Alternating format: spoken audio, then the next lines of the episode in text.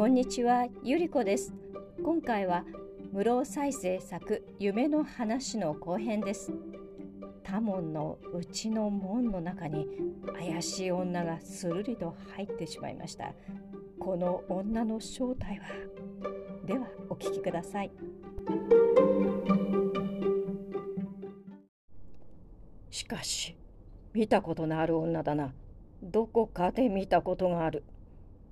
多門はそう考えているうちに頭が冴えてきて安どんの陰にじっと座ったきり動かなかった。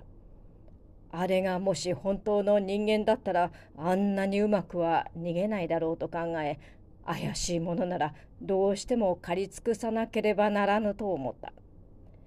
彼は庭の暗みを眺め渡したが暗さと夜更けの冷気とが凝っているだけで木の葉に触る風の音すらなかった。多門の心にはこれまでになく石爆としたあるものが感じられその感じは刻々と勝ってゆくように思った。多門は胴部類をした。その胴部類は武士としては恥じる胴部類ではあったがそれにもかかわらず多門は何度もそれを繰り返したのでした。多門は立ち上がると屋敷中の部屋という部屋をいちいち見て回りましたがどこにも女らしい姿はなかったのです。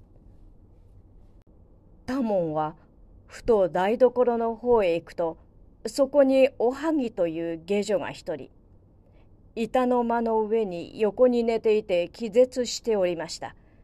見ると顔の色が青ざめたきり息も絶え絶えになっていました。どうしたのだ？気をつけ。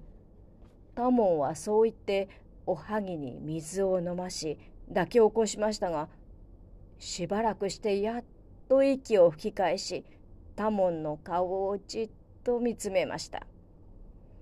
多門はとっさの間に宣告の女の顔によく似ていると思いました。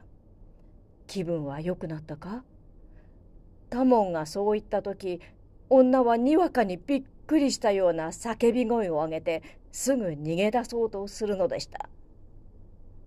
多門は他年雇っている女がなぜ自分の顔を怖そうに眺めているのかと思ってなぜお前は私の顔を見て逃げようとするのだ？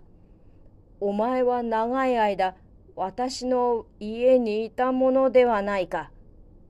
そう言うと女はなおまじまじと多門の顔を見てやっと夢から覚めたような目つきで今度は安心したような顔をしていました。実は先刻私が使いから帰ると一人の武士に途中で会いました。そして御門から入って縁側へ抜けようとするところを抜き打ちに切られたのでございます。ご覧くださいまし。このところに血がにじんでおります。おはぎは苦しそうに肩先の傷を見せ、辛そうな息遣いをしました。多門はなんとなく冷や汗をかくような思いをした。さては、お前であったか。それにしてもなぜあんなに遅く外出をしていたのか私は怪しいものだと思ったのだ。がおはぎはケロリとした顔つきで今度はこんなことを言いました。それは私が今まで見ていた夢なんでございます。私は暮れてからまだ一度も外へは出ません。ご門番にお尋ねくだすってもわかることなんです。それなのにこんなに肩先に血が出ていること旦那様が途中から私を見つけなすったりしたことがどうも不思議でならないのでございます。多門には確かに下女であったのにおはぎは夢を見たと言っている。門番もおはぎは外出しないと言っている。おかしなことがあるものだとタモンには何が何やらわからなかった。下女が何かに疲れているのではないかとも思ったが、すぐそれを発見することもできなかった。タモンはその後、下女のおはぎに気をつけて見ているうちに、おはぎはその晩のことを一度も言い出さずにいました。夢を見ながら出歩くことはあるものだと考えても、タモンにはとうとうおはぎの正体が分かりませんでした。その後、おはぎは暇を取って出て行きました。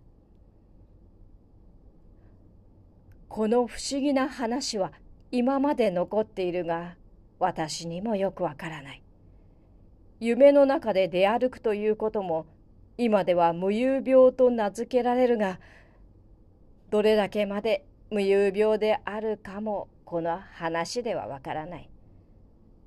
わからない話はわからないままにしておくのが本当だろうと思いますから、そのままにしておこうと思います。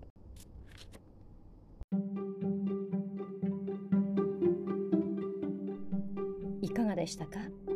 わからない話はわからないままにしておく。ちょっと残念。